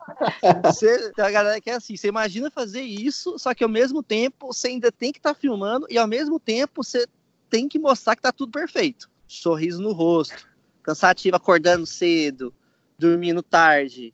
Cara, tem algumas que são sinistras, assim. É, é essa que é a press trip. Eu, particularmente, eu gosto de viajar ao meu ritmo. Então, às vezes eu vou para um destino, o destino tem uma trilha para fazer. E às vezes eu fico um dia panguando, fazendo nada. Aí no outro dia, se eu tiver afim, eu faço a trilha. Entendeu? Eu não, eu não tenho essa coisa, ah, tenho que fazer isso, não vou morrer amanhã. Porque a gente já tá na estrada, né? A gente, a gente cria estrada, a gente tá, tá acostumado com ela. Então a gente não tem esse senso de urgência de fazer tudo antes que o mundo acabe, entendeu? A gente tem uma outra leitura, né? Então o princípio para mim é sempre muito cansativo, assim. A última que eu fui, que eu gostei, foi da Secretaria de, Turi de, é, Secretaria de Turismo Nacional, que eu fui cobrir o Rally de Sertões. Cara, foi muito cansativo, mas eu gostei porque eu conheci o interior do Piauí, uns lugares onde eu sei que se eu fosse sozinho ia ser muito mais difícil ter acesso. A gente fez tudo de 4x4, seguindo o rally, então a proposta eu gostei muito. Mas a maioria, quando vem com um projeto assim, cara, eu recuso. Não porque eu sou o cara mal agradecido, nem nada, é porque realmente eu vou ver, eu vou estar tá fazendo, entrando num limbo lá. Geralmente a galera que tá indo não combina comigo, porque eles não querem esse tipo de mochileiro, porque mochileiro ensina o povo a viajar barato. Então nem sempre é o público que eles querem. Dá, dá muito mais dinheiro levar um blogueiro de luxo. Porque o blogueiro de luxo leva essas pessoas que não planejam nada, vão lá e gastam rio de dinheiro e vão embora. O mochileiro geralmente Geralmente ele fica lá, ele faz um work exchange, pega o trabalho de alguém que tá lá. então é, é uma outra pegada, né? Então, geralmente o mochileiro ele não é não se enquadra tão bem nesse aspecto que eles querem fazer. Eu, eu acho que sim, é, mochileiro não se enquadra nas coisas, mas eu não acho que é porque a galera acha que a gente ensina os outros a viajar barato. É porque eu acho que eles acham que todo mochileiro é fudido, não tem dinheiro. Então, mas é o pacote. é, o problema deles não é a maneira como. Tipo assim, cara, se você fizer uma press trip convidar oito mochileiros parrudo aí, ia ser uma viagem todo mundo ia acompanhar, ia ser da hora. Faz, bota pra andar cinco dias, entendeu? Bota pra passar perrengue, que é isso que o povo gosta, entendeu? Ia ser... O problema é que eles colam, eles misturam tudo, eles não sabem identificar isso, porque eles não acompanham. Não fazem uma curadoria dos influencers. É, a curadoria que é fodida. Mano, eu fui pra uma ação esses tempos aí, não vou, não vou citar nome de marcas, mas me jogaram lá com o ex-Big Brother. Tinha, tinha gente de games lá. Porra, velho. Eu olhava em volta assim, falei, gente do céu. Ovelha é negra. Como é que me selecionaram? O cara viu o Instagram, joga a roleta russa e vamos ver quem vai cair. Aí, ah, é, não, não, a estratégia deles foi o seguinte: ó, vamos pegar um de cada segmento. Aí pegou um blog de muito luxo, só tinha dois de viagem, um de muito luxo, eu, Aí tinha Big Brother, tinha uma, umas meninas de, de falavam de maquiagem, tinha uma galera de games, entendeu? E misturou tudo aquilo e deixou, tipo assim, mano, Acho jogou todo, todo, mundo lá no negócio e falou assim, se viram aí. Só que eles, eles nem criaram uma atividade, assim, onde a gente se fosse se envolver eu não conhecia ninguém. Eu também não ia chegar. Oi, tudo bem? Qual que é o seu blog? Eu acho meio. Forçado. Sei lá. Eu acho meio forçado. A gente só tinha uma tarde. Eu até queria conhecer mais todas as pessoas, mas como não teve nenhuma atividade que envolvesse a gente estar todo mundo junto, foi cada um, cada um com seu canto, cada um com seu telefone. Era puramente comercial, então. É, e eu fui ali tentar me conectar com o cara do blog de luxo, também não, não deu muito bem, não. Por que será, né? Nossa, começou a falar umas coisas pra mim que eu, tipo, mano, você sabia que tem gente que paga 50 mil reais uma passagem de executiva? Você é louco. 50 mil reais uma passagem executiva. E... Cara, 50 mil reais eu dou a volta no mundo. Mano, a minha viagem de dois anos custou 42 mil. Dois anos encher na cara, mano. dois anos fazendo tudo que eu mais sonhei na vida. Aí o cara me fala que paga 50 mil, entendeu? É um mundo muito paralelo ao meu. Então, querendo ou não, fica difícil da gente tentar não tem conexão, uma... né? É, não tem conexão. É, o, é uma Pô, bolha, é... né? Tudo ela bem. deixa de ser é, uma press trip e vira tipo um estudo antropológico a respeito do ser humano. Né? What the fuck is the internet? Mas deixa eu perguntar a questão da press trip para o Tanay e para o Marcelo. A Luísa, o que ela fez é considerado uma? Qual? É. Que a gente foi para lá? É. É, é considerado. Mas aí, no caso, vocês tiveram um tempo hábil ou foi muito cansativo também Não, mesmo? Foi, foi correria, mas foi massa, porque acho que o ponto é que também a maioria das press trips que rolam sempre são para, não vou dizer que são destinos comerciais, mas sempre são para, ainda que o destino seja diferente, os lugares que você vai nesse destino são tipo os lugares mais turísticos possíveis. Então é difícil você ter uma press trip para você conhecer o sertão do Piauí, como o Richard foi, ou o interior do Piauí. É difícil você ter para conhecer o sertão, sabe? Normalmente é, é, sei lá, você vai fazer, vamos supor, você vai fazer uma tem uma pré-trip aqui para São Paulo. O que, que você vai conhecer em São Paulo? Você vai conhecer a Avenida Paulista, o MASP, você vai conhecer, sei lá, o Mercadão Municipal, mas você não vai lá no Zé Batidão ver o sarau do Sérgio Vaz, sabe? Que é uma parada muito de São Paulo, mas nunca vou te levar para lá. E eu acho que essa é, é tipo a diferença de, desse projeto da Luísa foi que quem pensou no roteiro e no, na press trip como um todo foi ela, não foi a secretária de turismo do Recife. Foi ela que montou tudo e hum. ela vendeu o projeto para a secretaria e eles e eles embarcaram porque viram tipo uma pegada muito do sei lá, vamos dizer assim, mais da raiz do, de Recife, de Olinda, ali das, ali das regiões. Então, foi meio que uma press trip, mas eu acho que foi num outro formato, sabe? Que partiu do, de enxergar destino, o, o destino de uma forma muito mais, vai, local, para você ter umas vivências muito mais, sei lá, imersivas ainda que são, tipo, que eu vi de diferença da Luísa, aliás, falando, a, a Luísa do Janelas Abertas que a gente está falando, tá, gente? O ponto que eu vi da diferença do que o Richard falou, ele falou que teve vários grupos naquele projeto. O da Luísa eu acompanhei um pouco e eu vi que as pessoas que estavam, eram você, o William, muito vivo, tinham uma sinergia entre vocês. Sim. Então teve uma interação, acho que fez uma grande diferença. Acho Sim. que o destino nem tinha tanta importância, falando do meu ponto de vista, era mais a relação que vocês tinham entre os grupos. Isso teve mais importância, acho que, ao ver o stories que vocês estavam produzindo. pensa um, um- formato onde você consegue colocar tempo e o hábito para as pessoas descansarem e se conectarem como um grupo que elas são, coloca as pessoas que têm a ver, cara, essas pessoas vão estar muito mais felizes e, consequentemente, o conteúdo vai ser muito melhor, vai ser muito mais Sim. inspiracional, entendeu? Eu acho que a maneira que, que, é, que é feito que é questionável. A press trip como um todo é legal, o conceito é legal. A maneira como é executada é que é questionável. Também quem, quem convidou foi a Luísa também. Ela que fez a seleção das pessoas. Então, pô, parte de um criador, de um produtor de conteúdo que ele enxerga, ele enxerga a press trip, o projeto que, que foi o projeto que ela criou, é de uma outra forma, sabe? Não vem do poder público ou de alguém que tem um tino comercial, que está pensando em vender para a massa toda ir lá visitar, sabe? A Luísa tinha uma outra pegada que aí, aí por mais correria que tenha sido, tipo, a gente foi para lugares que, mano, as pessoas não conhecem bem no Recife, sabe? Pô, foi conhecer o primeiro grupo de maracatu que tem na cidade, que é na periferia da cidade, sabe? Foi conhecer hora. sei lá, restaurantes de que tem uma gastronomia, uma releitura da gastronomia nordestina de um jeito tipo bacana, sabe? Então acho que isso isso é, é, é o, é o produtor de conteúdo, sabe? É o cara que tem tipo tem essa visão. Não, é o cara de, da agência de turismo, muitas vezes da secretaria, que até, até a secretaria de turismo que estava envolvida nesse projeto, o pessoal de lá tem uma cabeça bem bacana, mas a maioria não tem, sabe? Enxerga meio que a press trip como uma, tipo, sei lá, uma promoção zona do, do destino turístico, sabe? Vamos lá e tirar foto nos pontos turísticos e vamos nessa, sabe? E não era essa a pegada da Luísa, então acho que foi foda por isso. What the fuck is the internet? Vocês estão falando de produção de conteúdo, eu não de- não detenho tanto conhecimento. Richard, uma pergunta, não sei. Não, acho que a gente falou bem, assim, a gente já deu muito panorama sobre o que tá É. acontecendo. Tô, tô com medo de ficar muito too much. É, Too much. acho que a gente pode voltar para tecnologia. Tecnologia? É.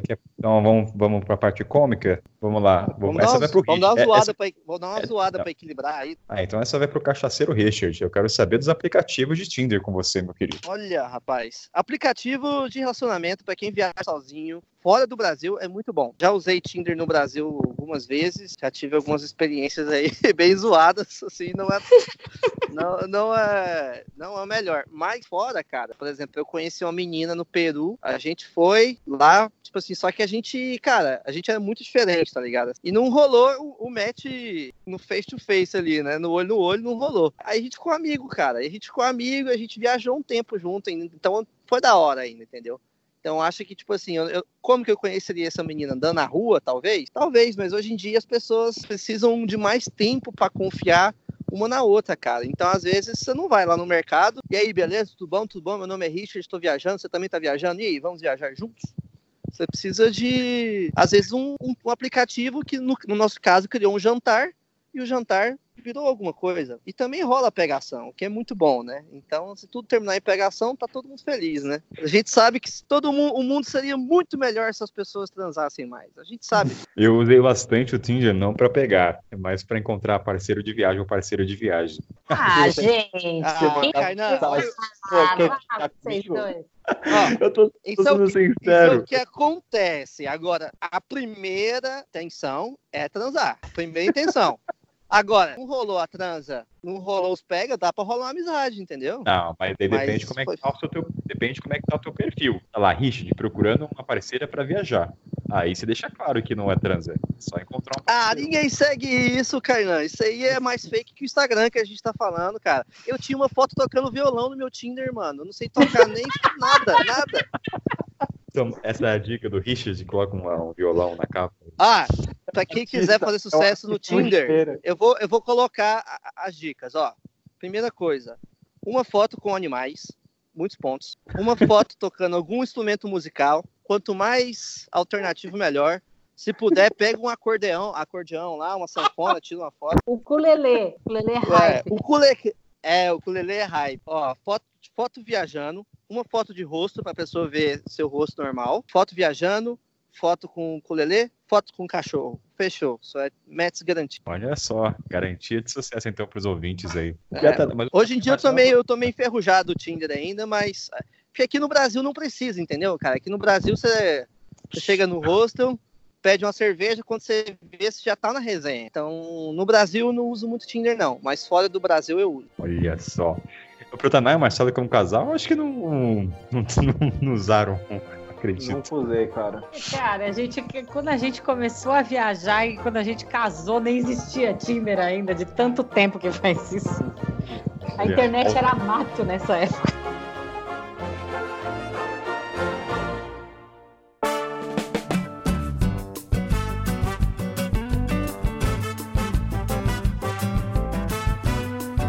Só complementando o que o, o, Marcelo falou, na verdade, um pouco de relação com a questão do Tinder, apesar da gente nunca ter procurado alguém para viajar, a única vez que aconteceu com a gente tipo, foi um fiasco. Tá então, porra, que bosta que é isso. Eu, eu sei que é diferente quando você tá viajando sozinho, que você tem muito mais eu não sei se é necessidade, assim, mas eu acho que de, mesmo quando você está é, você tá viajando sozinho, assim, de tempos em tempos, realmente faz falta ter uma companhia, sabe? E aí vocês acabam indo buscar essas coisas, mas pra gente eu acho que essa foi meio que a única que ficou viajando com a gente, assim, que, cara, puta, foi uma desgraça. Então, tipo, nem toda companhia de viagem é bem-vinda, sabe? Eu acho que isso é bem importante de, de dizer, assim, se a pessoa não tem sinergia com você, cara, ela pode miar seu rolê, que era pra ser uma coisa puta irada, e não deu certo. Com tecnologia ou sem tecnologia. Tainá, mas isso aí, quando você viaja sozinho, você, você fica veiaco muito rápido, porque você tá conhecendo muita gente o tempo todo. Então, quando você vê que a pessoa é mala, você já, você já arruma desculpa. Eu, por exemplo, eu nunca que eu ficaria tanto tempo viajando com a pessoa assim. Você já, eu, nossa, tipo assim, conheci a pessoa, marquei o rolê. Na metade do rolê, ela já começou a falar coisa que eu não gosto. Já tá vendo que a gente não, não vai ter muita sinergia. Eu não forço a barra, eu simplesmente vou embora. Se fica mais frio, vai direto ao ponto das coisas. Você não fica Sim. todo educadinho. Você vai, ah, obrigado, é isso, vou embora. É, então, não sei se a gente estava meio que no começo da viagem e falou, porra, que irado. Tipo, uma pessoa que conhece a gente, uma possibilidade de viajar com alguém diferente. A gente foi meio babaca mesmo, porque acho que a gente aguentou a menina muitos dias, tipo, quando já devia ter cortado a ideia dela, sei lá, logo no começo. Acho que foi por grana ó, também. Ó, tem, duas, tem duas coisas quando o pessoal me aborda já com essas coisas que eu já de caro passo longe, que é quantos países, a gente pergunta quantos países já visitou, e no Brasil fala mulheres gostosas. Eu juro que isso para mim já é uma já tá me prevendo já o que vai acontecer. Da pessoa, da pessoa, já consigo imaginar como é o estilo da pessoa com essas duas perguntas de primeira. Não sei se vocês têm disso.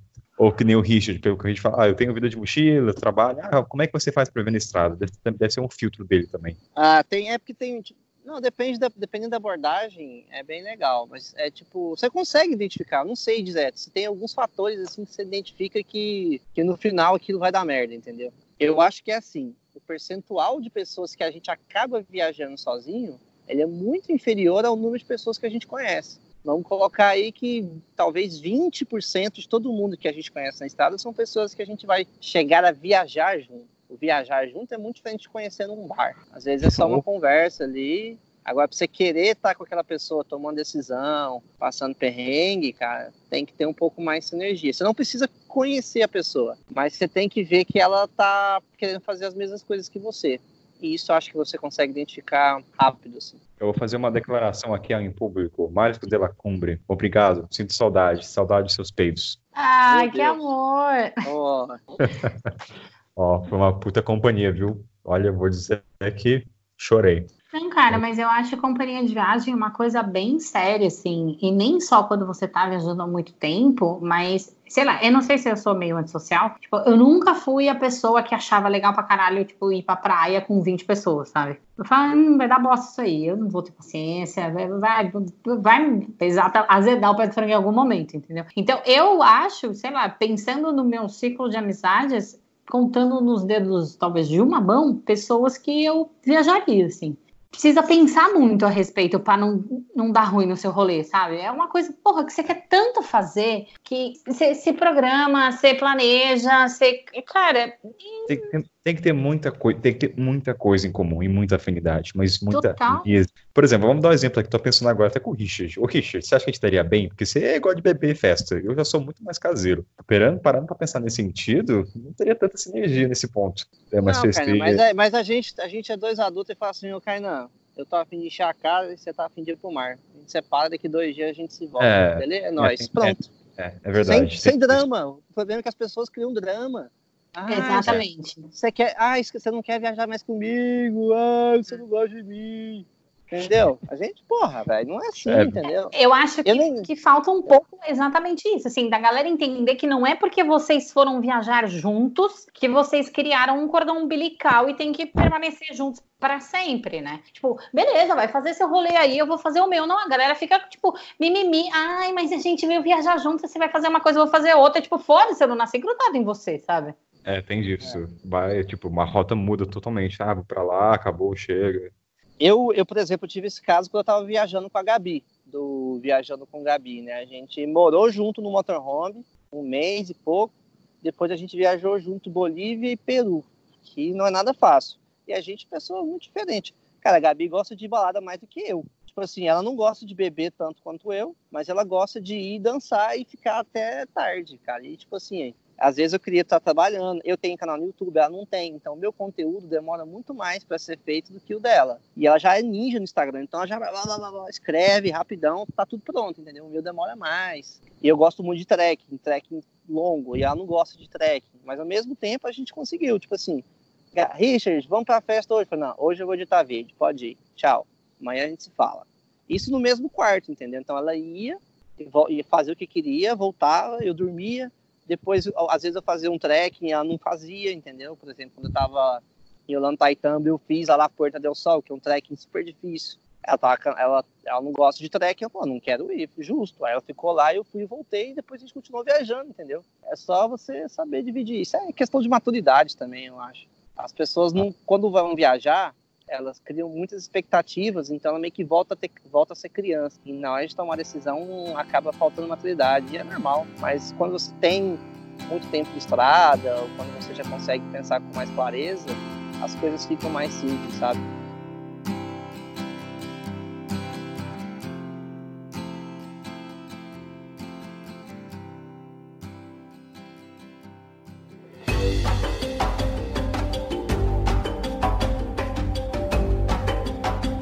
Eu queria saber do Kainan como seria para ele viajar três anos na África sem os aplicativos de Work Exchange e sem Couchsurfing.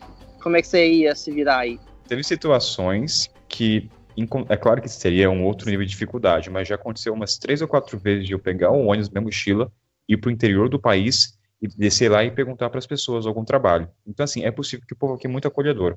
Então, é lógico que o desafio seria outro nível, mas é possível. Eu acho que o ponto é, com o celular, você acaba antevendo os seus passos, mesmo que a curto período, mesmo que na próxima semana.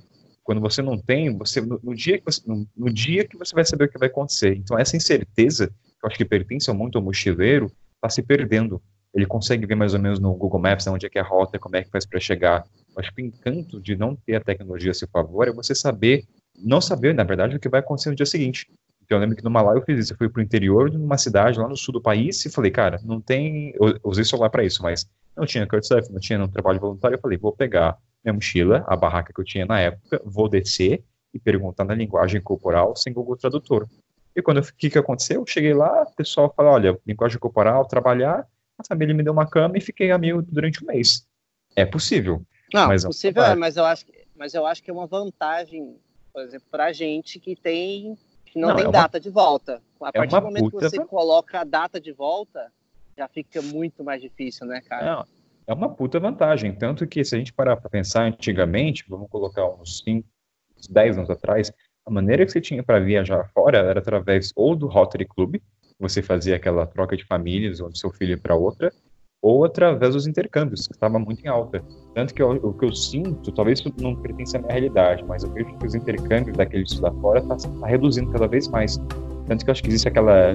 Que nem tem Matrix, que faz a divisória dos efeitos especiais, tem um trabalho voluntário que fez essa divisória no estilo de viagem. Então, hoje em dia, o Work Exchange, tanto o Work Packers e o Workaway, está aí para fazer essa linha do tempo, o antes e o depois.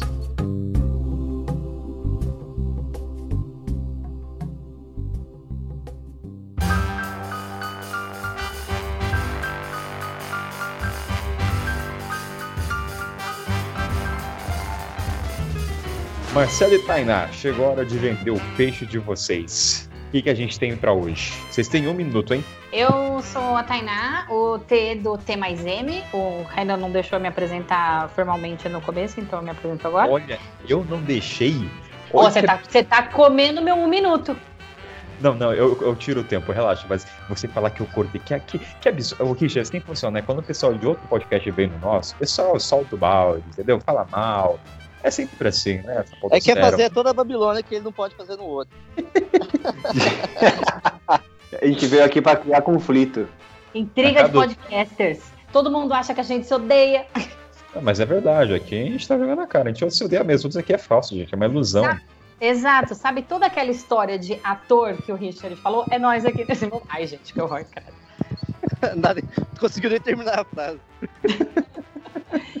Bom, eu e meu digníssimo marido Marcelo somos viajantes desde 2013 e compartilhamos todas as nossas. Viajante assim, né? Full time, não viajante de férias. É, compartilhamos todas as nossas experiências no arroba T que é o nosso Instagram. Temos um canal no YouTube que está um pouco abandonado e temos a pretensão de voltar. E também temos o podcast Viajar para Quê, que esse eu deixo todos os louros para o Marcelo, segundo Goriá, porque ele que carrega esse filho no colo. Eu só ouvi os grilos agora. Cadê você para falar? É. Eu acho que o bebê está em gestação ainda. Cadê, Marcelo? Não, eu não tenho mais nada a dizer, a comentar. Fala, Estamos... o podcast. O que, que foi? Do podcast, rapaz. É, mas é isso aí. Elas ouvem o podcast, pelo menos, né, ô cabeça? Onde elas ouvem, elas vão elas quiserem, ué. Procura aí no seu, no seu tocador de podcast preferido, Viajar Pra Quê? Que tem papo com o Kainan, tem papo com o Richard, tem papo com mais uma galera massa aí da, do mundo viajante. E me fala com a gente, vocês gostaram, se não gostaram, enfim, a gente gosta a gente gosta de gostar de muita coisa e viagem é conosco. E direto aí de Paraty, Richard, qual que é o peixe aí dessas águas? Rapaz, o peixe agora, eu vou vender o de sempre. youtube.com.br Vida de Mochila, onde eu tenho aí 97 episódios feitos aí com todo o coração possível, enquanto eu atravessava a América Latina durante dois anos. Então se inscreve lá no canal, ativa as notificações. Essa já está prontinha, então você pode ver do começo ao fim. E agora também está rolando a websérie Origens, que é uma viagem de troller pelo Brasil. Então a gente passou aí por Chapada das Mesas, Jalapão, Chapada das Veadeiras, Rota das Emoções, Jericoacoara, Alter do Chão, Transamazônica, mais pelo interiorzão mesmo, bruto do Brasil. É, é uma viagem muito legal. Também pode acompanhar por lá. E as minhas histórias, os meus relatos estão no arroba Vida de Mochila, onde você pode ver, onde eu falo um pouco o que eu estou vendo pelo mundo como agora aqui em Paraty. Ah, então vamos lá. Aqui então vamos rapidão. Aqui é o Kainan, a voz de sempre. As minhas peripécias estão lá no site norteanosul.com, só que não está no ar porque eu esqueci de pagar o domínio. Mas logo, logo tá de volta. eu fui ver isso hoje, tá lá, não tá o site atualizado. Tá lá, domínio não paga. Então acho que quando você ouvir vai estar tá lá. E aproveitando também, gente, para você que está ouvindo, a gente está com um programa teste, que é a história dos ouvintes que a gente lê, eu e o Richard, a gente lê a história sua num tom cômico de entretenimento. Então, se você não sabe como é que a gente lê a tua história, ouve primeiro antes de mandar para você não se arrepender depois. Então você escreve pra gente no mochileirosempauta.com, é, ponto aqui, o mochileirosempauta.gmail.com. Não, só ia falar que isso que você tá falando é eufemismo, né? Porque manda a história que o que vai acontecer é que a gente vai te zoar. É isso que a gente faz. a real é essa, né? Não tem, não tem é. outra. Não eu Vou fazer a leitura em tom cômico, Kainan. É, é o príncipe das Arábias mesmo, né? Eu aguardo ansiosamente a história da mulher das maçãs contada por vocês. Mas daí você tem que escrever pra gente. Escreve pra gente que a gente vai contar o estilo Kainan e Richard C. E é isso, gente. Valeu aí. Valeu até o próximo episódio. Um abraço. Valeu, Isso. meu povo. Falou, galera. Um beijo.